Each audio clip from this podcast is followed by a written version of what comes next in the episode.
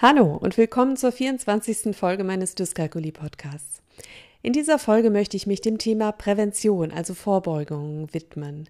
Vorbeugen werden Sie vielleicht denken, wie kann ich denn einer Dyskalkulie vorbeugen? Das heißt doch, eine Dyskalkulie werde häufig vererbt oder durch eine veränderte Hirnaktivität hervorgerufen.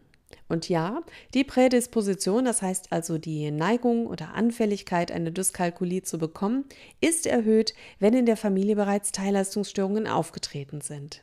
Und man hat auch herausgefunden, dass im Gehirn von Menschen mit Dyskalkulie bei der Zahl- und Mengenverarbeitung und beim Rechnen zum Teil andere Bereiche bzw. die normalerweise aktiven Bereiche weniger stark aktiviert werden als bei Menschen ohne Dyskalkulie. Dennoch basiert die Entstehung einer Dyskalkulie auf einem Bedingungsgefüge, in welches ganz viele verschiedene Faktoren mit einfließen. Ein wichtiger Faktor sind die sogenannten Vorläuferfertigkeiten, das heißt die Fertigkeiten, die das Kind mitbringt, wenn es eingeschult wird. Und genau das ist der Punkt, an dem meine heutige Folge ansetzt. Wir wissen, dass ein Baby bereits, bevor es überhaupt sprechen kann, schon in der Lage ist, Mengen zu unterscheiden. Diese Fähigkeit differenziert sich mit fortschreitender Entwicklung immer weiter aus.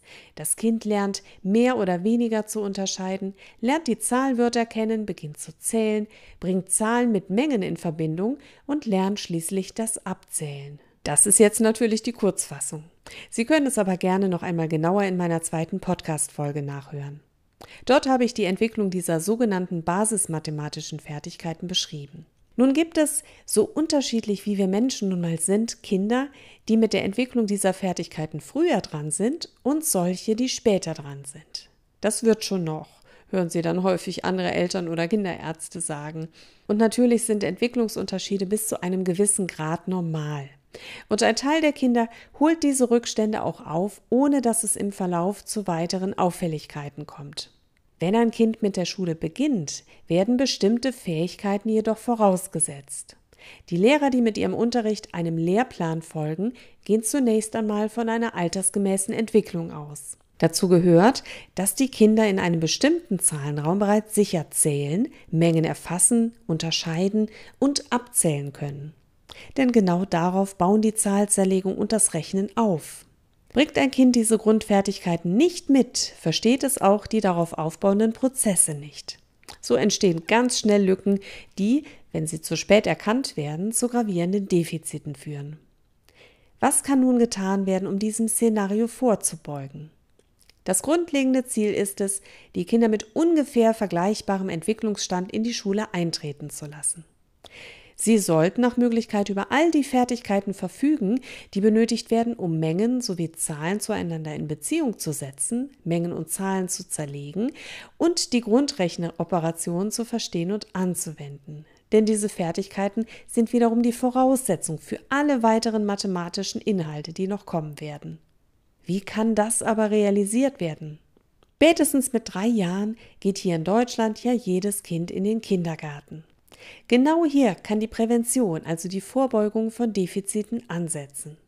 In den aktuellen S3-Leitlinien der AWMF zur Dyskalkulie wird ganz klar empfohlen, dass Kinder, die zum Beispiel durch familiäre Prädisposition oder sichtbare Entwicklungsrückstände ein erhöhtes Risiko für die Entwicklung einer Rechenstörung aufweisen, ab dem Vorschulalter eine spezifische Förderung erhalten sollten.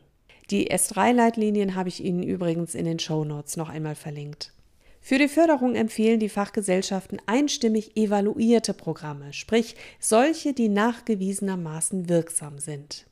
Die primär empfohlenen sind dabei Mengen zählen Zahlen, Marco T, Rechenspiele mit Elfe und Mattis und die Wasserglasmethode. Diese Programme wurden im Rahmen von Studien mit festen Durchführungsbedingungen auf ihre Wirksamkeit hin untersucht. Das Gute an den Förderprogrammen ist, dass jedes Programm unterschiedliche Rahmenbedingungen erfordert und somit für fast jede Anwendungsform, sei es jetzt die Gruppenförderung im Kindergarten, therapeutische Einzelförderung oder auch die heimische Anwendung, ein passendes Programm existiert. Kinder werden auf spielerische Art und Weise an die Mengen- und Zahlverarbeitung herangeführt. Das heißt, es macht ihnen Spaß und sie treten letztendlich mit den Voraussetzungen in die Schule ein, die sie brauchen. Eine institutionalisierte Förderung ist hier die Grundlage für Chancengleichheit. Gleiche Voraussetzungen für alle bedeuten auch gleiche schulische Chancen für alle. Es gibt mittlerweile viele Kitas, die Förderprogramme in ihr Vorschulkonzept integrieren. Jedoch wäre es, wenn man den S3-Leitlinien folgt, wirklich wichtig, hier nicht individuelle Förderkonzepte zu entwickeln, wie es ja für die Therapie zum Beispiel sehr entscheidend ist, sondern auf evaluierte Programme zurückzugreifen und diese in den Kita-Alltag fest einzubauen. Nur so können wir eine Chancengleichheit erreichen. Wir sprechen nicht umsonst von Vorschule. Wie heißt es so schön, wer ernten will, muss erst den Samen streuen. Und natürlich die Erde vorbereiten, in die gesät wird. Ihre Melanie Schuster.